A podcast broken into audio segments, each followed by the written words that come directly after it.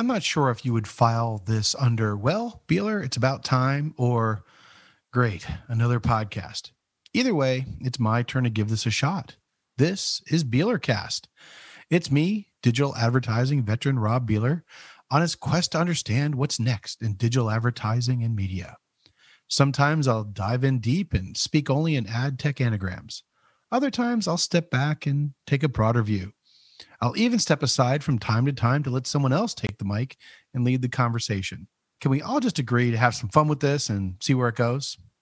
For my first podcast, I wanted to take one step removed from ad operations. Many people in operations report to a chief revenue officer. Some ops people have even become a CRO. So, what's it take to be a good CRO? I decided to ask Warren Zenna, founder and CEO of the CRO Collective and Zenna Consulting Group that very question. It's his business to make CROs successful, so no better place to start. If you like what you hear, please subscribe and please create an account on Beeler.tech to keep up on all the industry leading shenanigans we're putting together. On with the show. Here's Beeler Cast conversation with Warren Zenna.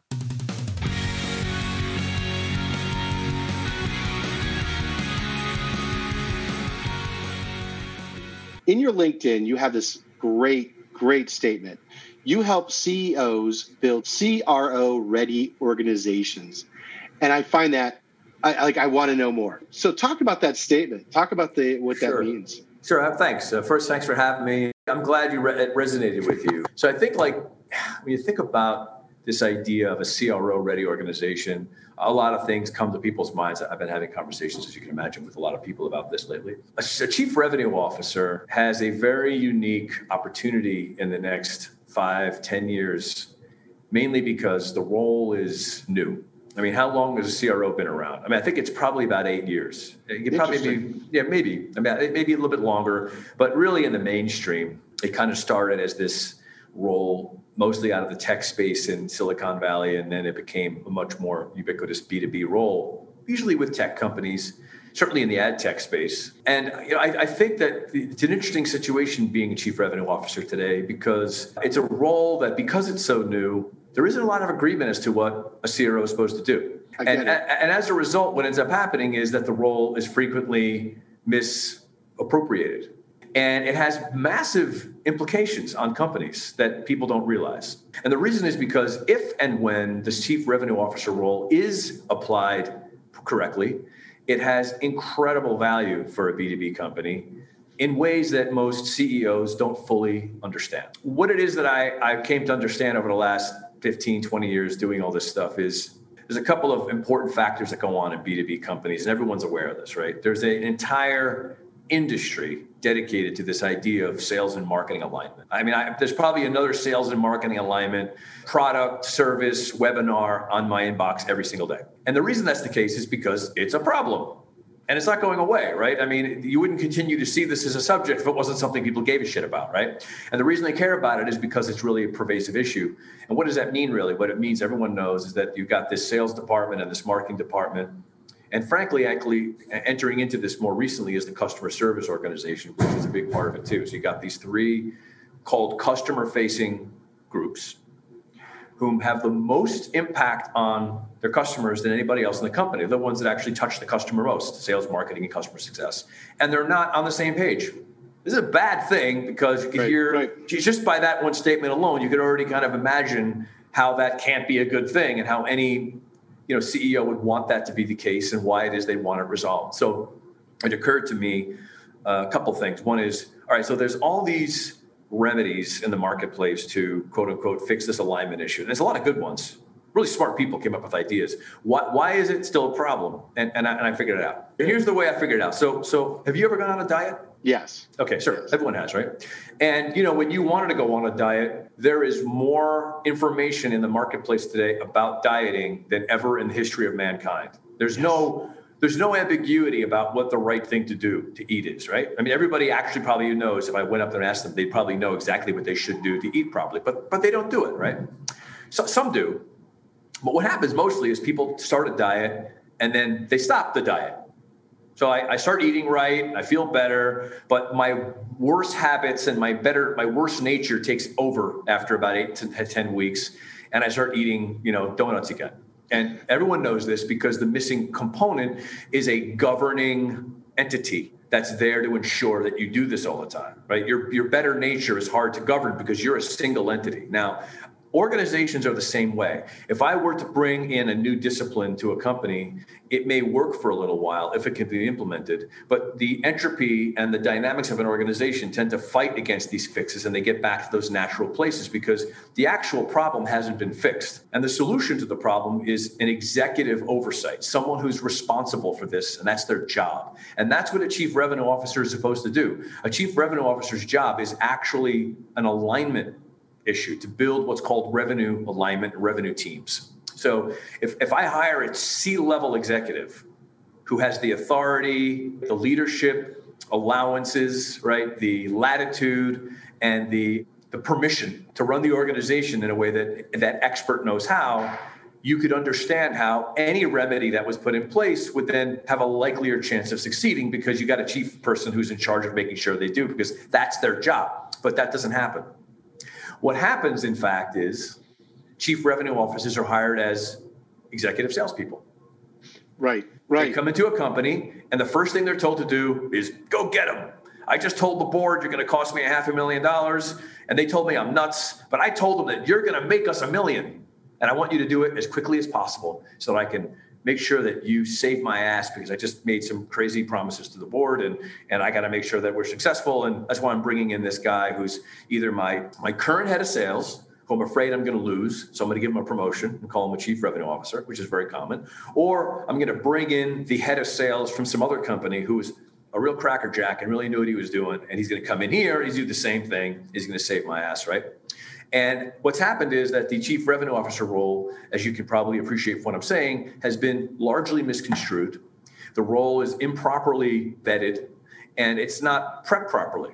But it's not as simple as just hiring the right person. A company has to actually be ready for a CRO. And that's where the CRO readiness comes in place. And that means that if I don't actually first understand what a CRO really does, and B, set my organization up in a way that that person can then be successful. Those both of those things have to be in place.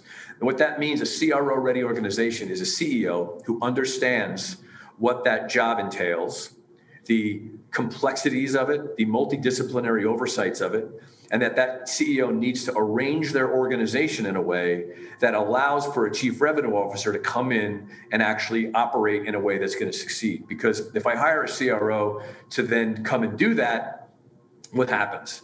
That guy is the enemy, right? I mean, you hire some new guy to come in to rearrange the organization. He's not going to make any friends. And I wouldn't want that job. That's a very difficult job, right?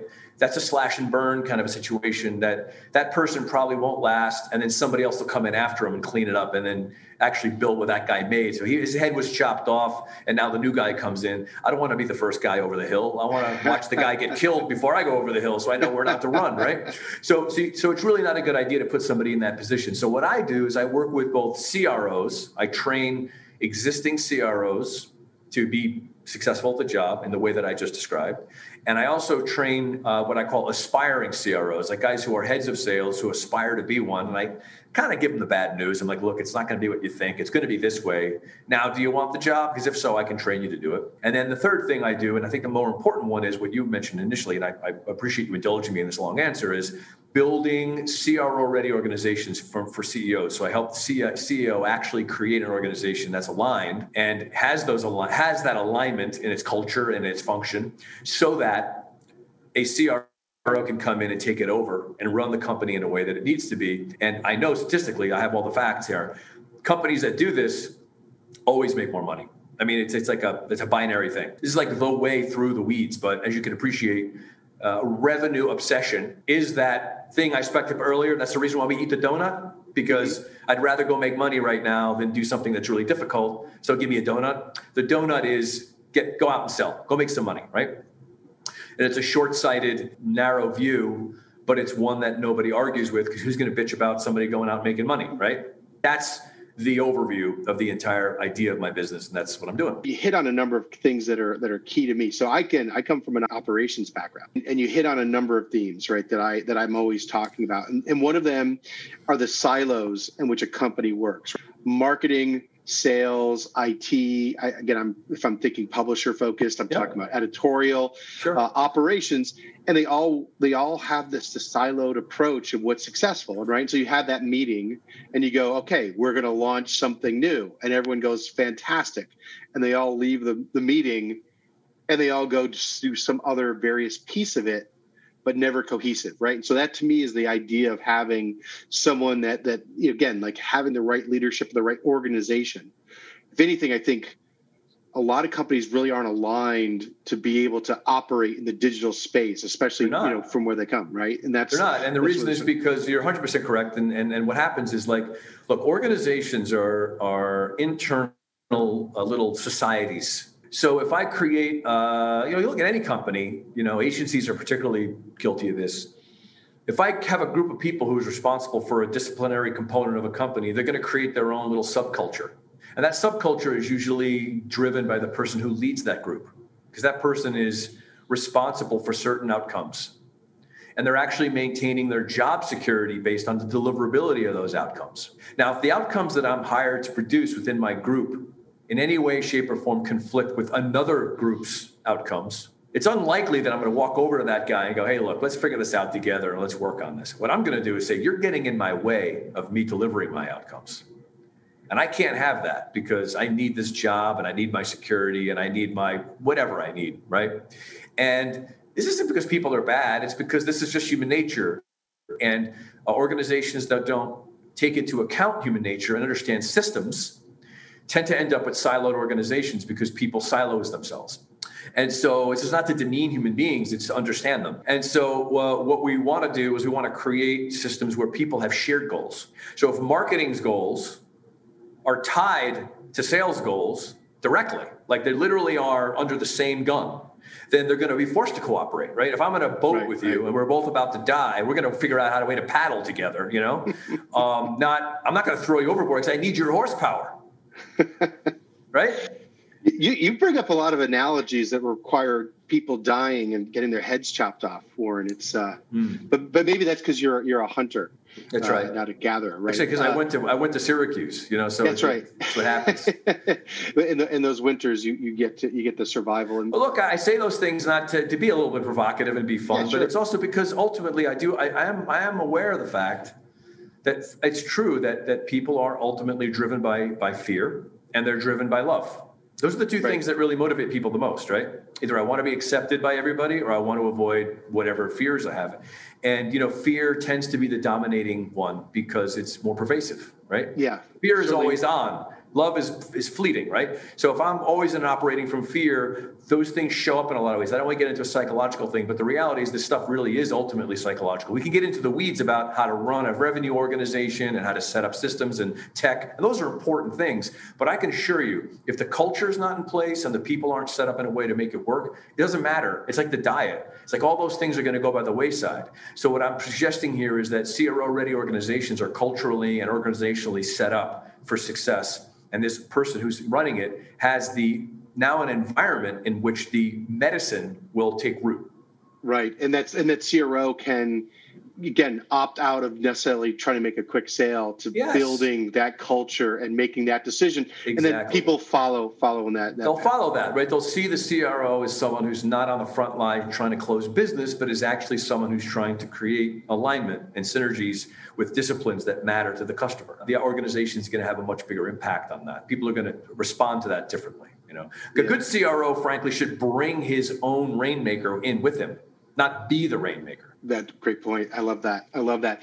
There's I have to to share something that that popped up while you were while you were talking. I, I did a survey of ad operations people, and I asked them like, uh, do you report to the right person? Mm. Right, like who do you report to, and do you re- report to the right person? And you know, some people, I mean, it, it, it's amazing that in this day and age that it's still kind of all over the place. Right, there are people that actually operations reports to IT people in some places, which you just can't imagine. Then some people at sales, some people said CRO, and so forth. And I, and the underlying piece to it, first of all, that I just have to make the point is that someone referenced or referred to the CRO as just the best dressed salesperson in the organization. So you know, I think that that goes to some of what you said. 100%, 100% uh, right? Correct. That is the that is the that is the exact perception, and it's it's a perception for a reason.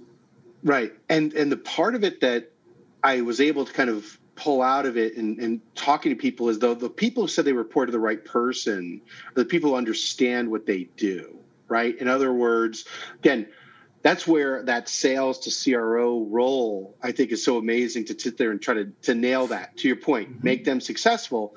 Because when it comes to the fulfillment part, when it comes to actually delivering on what you go and sell, you just have to have that ability of control, right? A CRO in my mind is someone who sits there and weighs out and goes, Do I take this deal because I could just say yes and it's done? Or do I sit there and say no?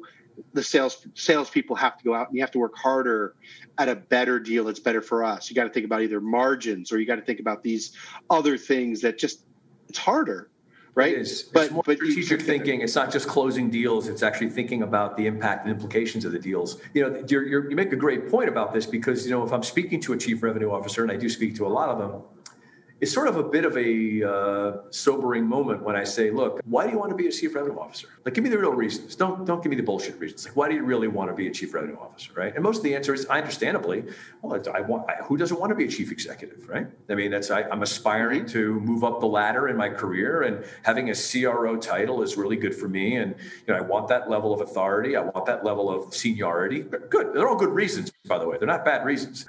But what do you want to do?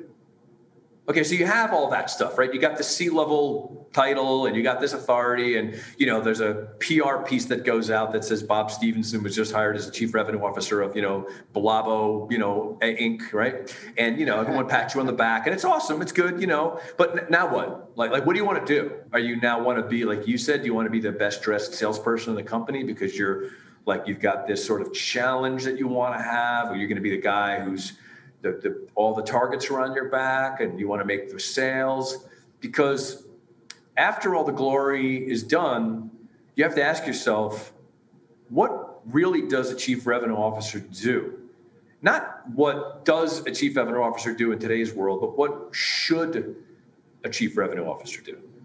How do you think about that job? And this is the conversation that gets really interesting because then it starts to morph into the things you just said so well rob you know, you're just going to go close a deal, or are you going to think about the implications of the deal and the way the deal is structured and the way that customer service gets involved in that deal and the way marketing impacts that deal?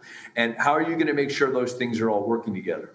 In other words as this conversation gets deeper and i start discussing this with them they start to get a better understanding of what their role is and one of two things happen half of them go that's awesome that's even more exciting to me. I have a much more opportunity to make a bigger impact at the company, and I really want to develop other aspects of my skill sets. And it would be great for me to have a higher level strategic viewpoint on things. The other half are like, I don't want to do that. I want to sell. Right. I'm a killer. I'm a killer. I've been making a caseload of money selling. I want a, I want a number on my back. That's what I do for a living. And so those guys, unfortunately, the ones that ironically say they don't want the job, they're the ones that are mostly being hired today right. because they're the ones that the CEOs are looking for. They want the guy who can go out and kill it. But as you and I seem to be in agreement here, we both know now that that's not the right decision. It's not the right way to hire somebody. They should just hire a head of sales. And so I'm trying to right the ship in a way because the dark secret that I'm uncovering here is that the bigger problem isn't that you're not getting sales, it's because your company is misaligned. And as long as your company is misaligned, it doesn't matter how much money your company makes.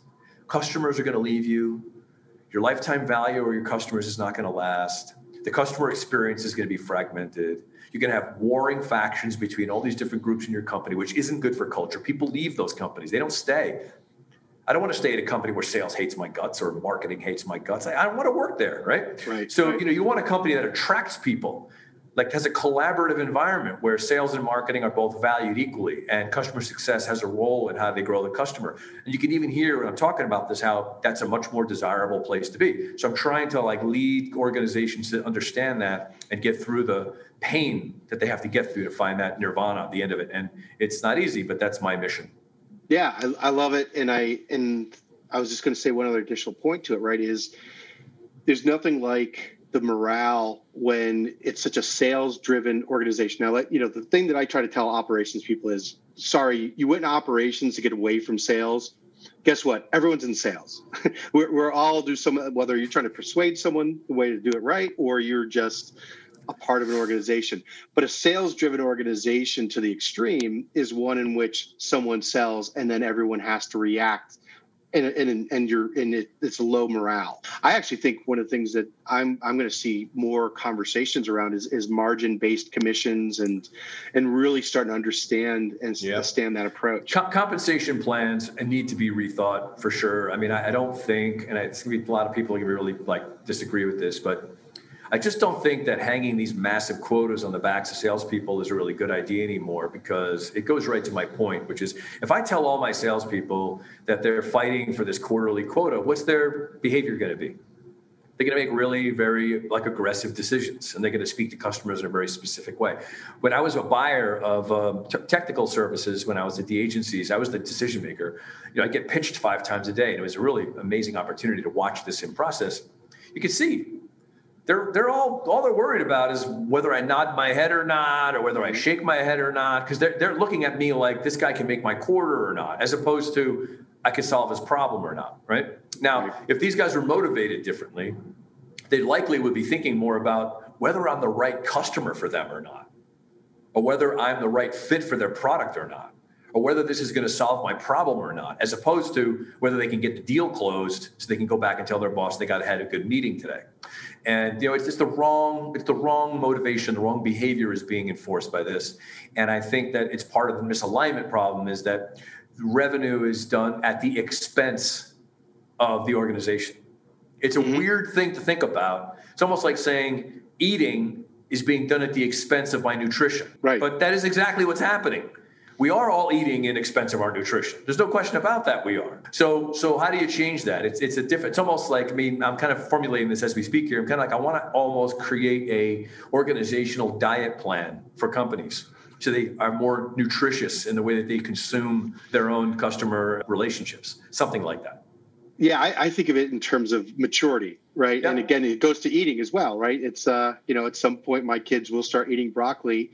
Uh, they won't do it because I told them to, but some point they will, right? They'll get it that that they feel better when they get there as opposed to, to eating eating junk food, right? And there's a there's a part there as well, right? That sits there and says, if we're aligned as an organization, we can say no, right? We don't have to take every deal that we could possibly get, and that changes how salespeople go out and go out and sell. One of the things that uh, you know, obviously.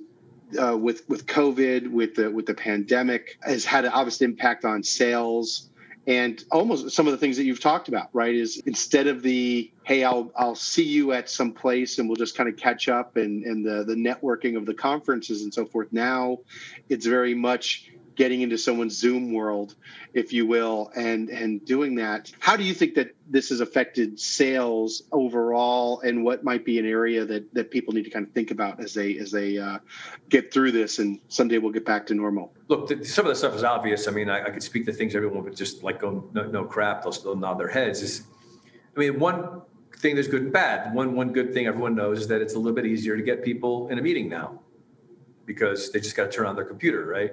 Right. Um, you know, we we don't realize how much we used, you know, physical meetings as a barrier to get one, right? I mean, it's easy for me to say. It's no different than saying like I'm in the shower. If you're in the shower, no one's going to bother you. If if I tell people I, I got to get to the meeting, you know, it's uptown or whatever, it throws in a lot of reasonable ways for me to avoid having to meet somebody because those things are not going to be argued, right? And I think that we've set it up that when we're trying to meet people live, we've encumbered ourselves a bit because we've made it harder to get together and it's made certain decision makers more elusive and more justifiably so. Whereas now I can get, dude, give me a break.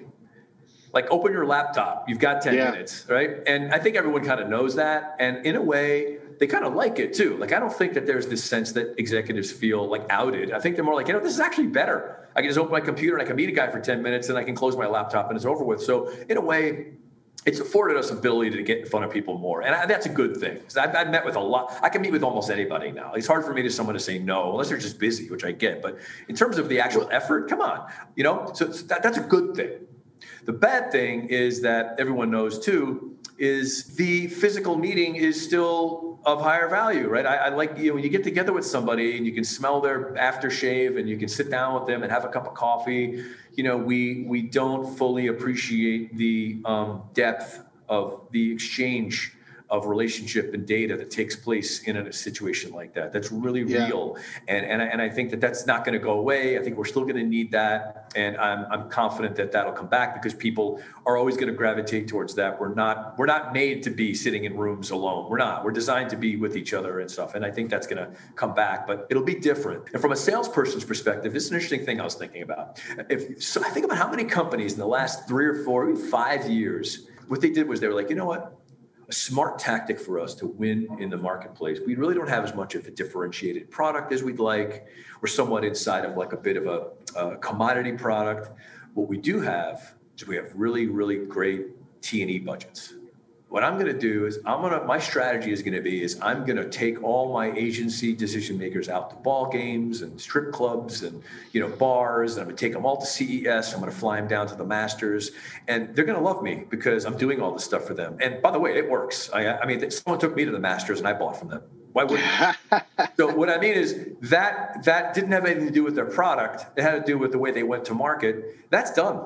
So if you have a product that your strategy has been entertainment and you know events, your business model has completely been upended, and you're going to have to think about now. My salespeople have to think about now actually answering objections and actually figuring out like why the product is better and how to solve problems because I can't take them to the ball game anymore. And you know, a lot of these guys are left crippled because they were never trained how to actually like consult with people. They're they're, they're really just like guys who, who you know. And frankly, you know this. I, I I'll be a little mildly politically incorrect here, but you know, you hire a bunch of very attractive salesmen and saleswomen, and you know it works.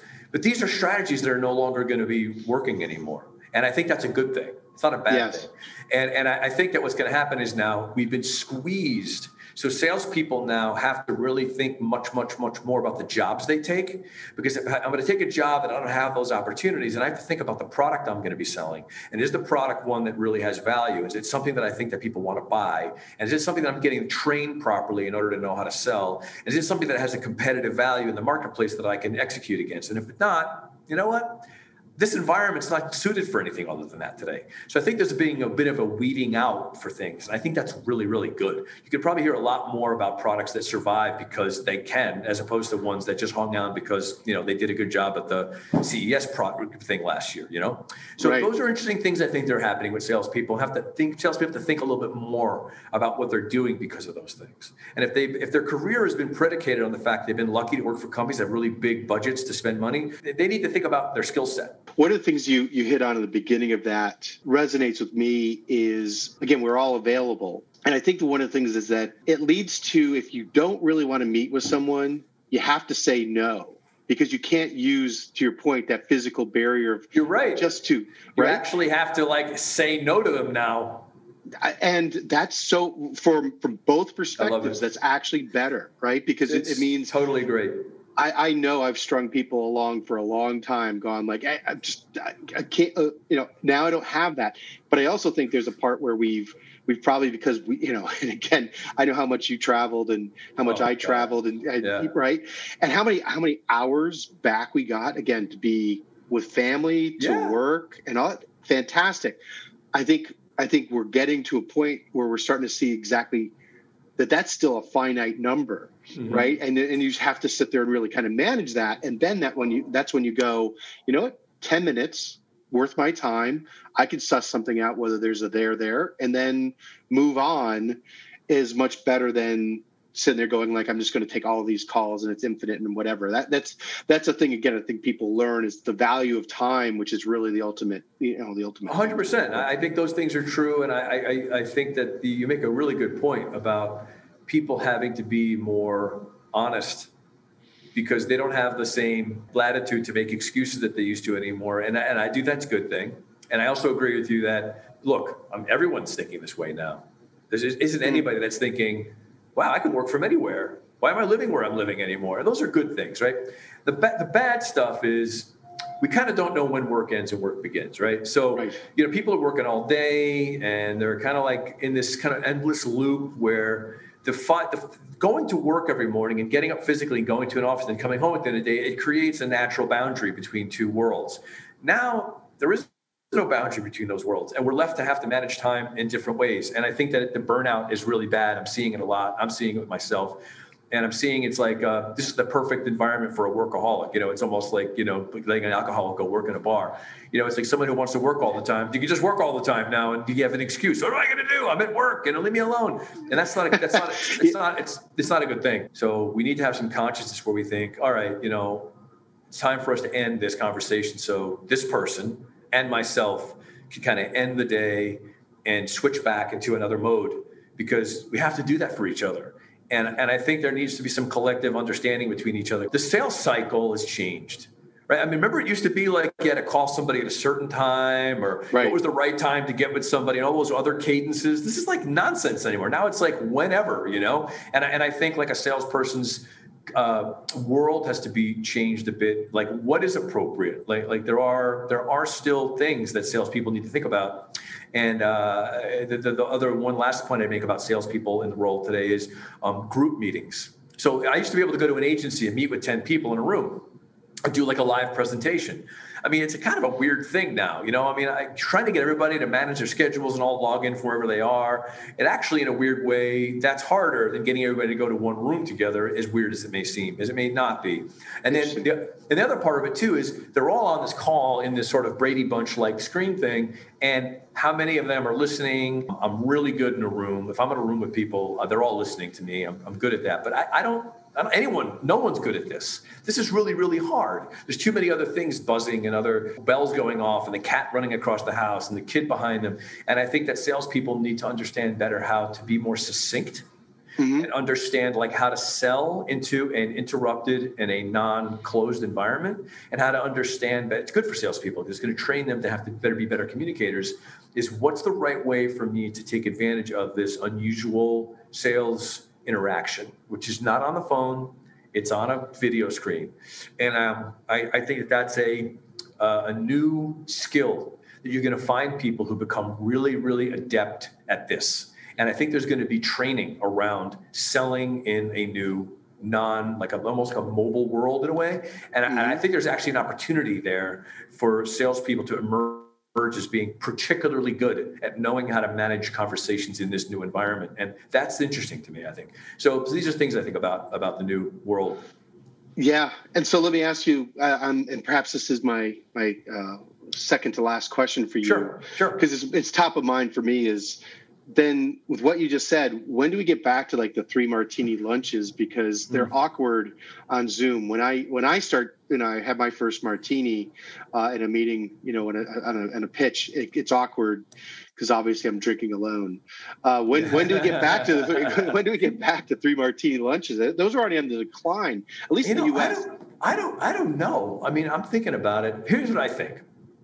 People want lunches no one would argue that they want it, right? So that's one one factor. If we look at it mathematically, we could say if you did a if you let's say you do 100 of these podcasts, which I suspect you'll do a lot more than that. If you ask this question, everyone will say, "Yeah, man, I'd love to be able to go to lunch again." There's no one's going to say, "No way, I hated lunches." And Very few people are going to say that. Most people like that. Which to me means it's going to happen because when everybody wants something, we're going to find a way to get back there again. That's entropy, right? We're, we're, we're going to naturally gravitate back towards it. How long is it going to be? You know, it may be sooner than we think. I mean, look, the main reason we're not going to lunches now is simply because in New York, anyway, the restaurants aren't open. You can't, right? But I think if like De Blasio or Cuomo in like a month or maybe January, let's say, all right, restaurants are open again. I think the first thing people are going to do is, oh, let's go to lunch. I mean, I'm going to pick up the phone and say, meet me for lunch. I want to go to lunch. I want a waiter to come and serve me a steak and talk to you. So I do think that people are going to get back to this. But I think that what's going to happen is there's going to be this surgence to get back out there again to kind of make up for something I miss. And then we're going to go, you know what? I really don't have to do this as much as I thought. So now I'm only going to do it when it really matters. And I think that's the change that's going to take place. There's going to be an option. because I don't have to do it as much anymore. So I'm going to be more judicious about the lunches and meetings that I go to. And that's good too, because that means the lunches and the meetings are going to be better. And I do think that's going to happen. I do think that's going to happen. So I, I think, in a weird way, this is kind of a reset that's forced some thinking that was probably already like there, but we didn't really have a reason to have to confront it in the way that we are right now. That, that's right. We've had to confront and change this. I think the same is for for conferences. Obviously, I, I you know I, I live in the event the event space. Yeah. And the fact is that you sit there going, there is some pent up demand for people to get back together, and yet it really comes down to it's got to be efficient. It's got to work. The value has to be there, and so that's what we have to rebuild from and stuff like that. Yeah. Uh, yeah. Warren, just as a, I'm just curious in terms of I know the CRO Collective is, is one aspect of what you do. Oh. Uh, I, it might be interesting to hear what else you're up to, and, and again, maybe the best way to kind of contact you. So uh, Sure, I sure. could leave a call to action, if you will, with this podcast. Great, I appreciate that. Yeah, so uh, uh, the CRO Collective is an outshoot of my consulting firms and a consulting group, which I've been running for about 10 years now. So basically, I act uh, ostensibly as a chief revenue officer, a fractional chief revenue officer for B2B companies. So I'm essentially what I'm trying to do, and you know, sometimes successfully, sometimes not, uh, align companies in ways that are in line with what the CRO Collective is attempting to do as the CRO, right? And that entails uh, top level analysis of assessment of the company's marketing and sales and how are they going to market and how are they doing this and uncovering all those problems that are associated with misalignment and then fixing them. And then i also grow revenue for companies. I have a lot of you know i have a pretty big network and um, i can reach my tentacles into the marketplace. I, I know buyers who are looking for certain products. So if somebody is selling a product that i believe in and i think there's a need for in the marketplace not only will i help them organize their organizations to be better equipped for the market, but I can also introduce them to people either at the partnership level or at sales to get them some revenue. Very good, fantastic. Well, I, I really appreciate the time, and again, I think uh, uh, it's it's given me some thoughts around that particular role, and I look forward to, to, to catching up with you again in person. I appreciate you call. having me on, man. I really appreciate being the first uh, first one. This is great. Good luck to you. Uh, I, I'm sure you're going to be really successful, and I look forward to seeing it. And I'll say at the end, you gave me the opportunity. You can reach me at either Warren at thecrocollective.com or Warren at zenaconsulting.com. And uh, you know you can go to those two websites and you know look for yourself. And uh, Rob, thank you so much for having me. This I really enjoyed this conversation a lot. This is really terrific. Yeah, thank you. Yeah, this is great, fantastic, Warren. So.